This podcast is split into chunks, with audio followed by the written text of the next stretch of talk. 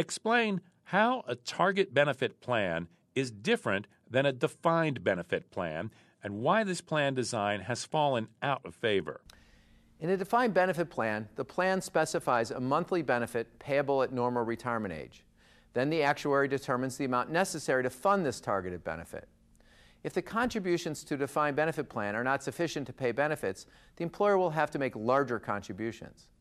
Now, similarly, a target benefit plan identifies a targeted benefit payable at retirement and then calls for contributions necessary to fund the specified benefit.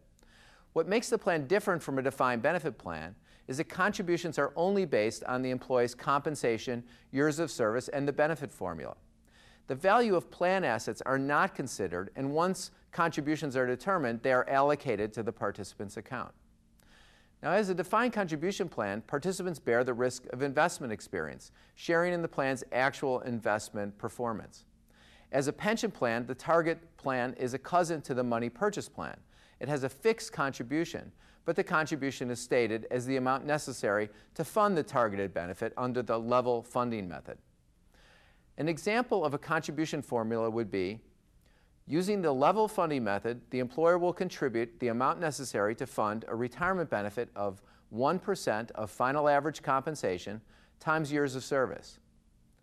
Essentially, the target approach allows the plan to provide a benefit that can approximate a specific percentage of compensation without the employer taking the same level of risk that's taken in a defined benefit plan.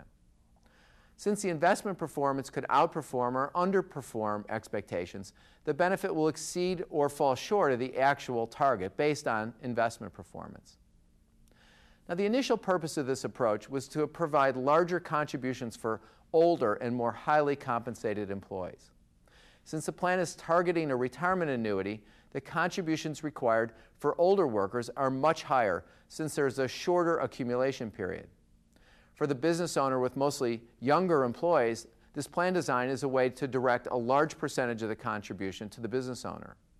The plan design, however, is not a popular one today, since similar results can be achieved with a profit sharing plan using an age weighted or cross tested allocation formula. The profit sharing approach is more flexible because the employer only makes contributions if funds are available, and when contributions are made, they still can be directed toward the older, more highly compensated employees.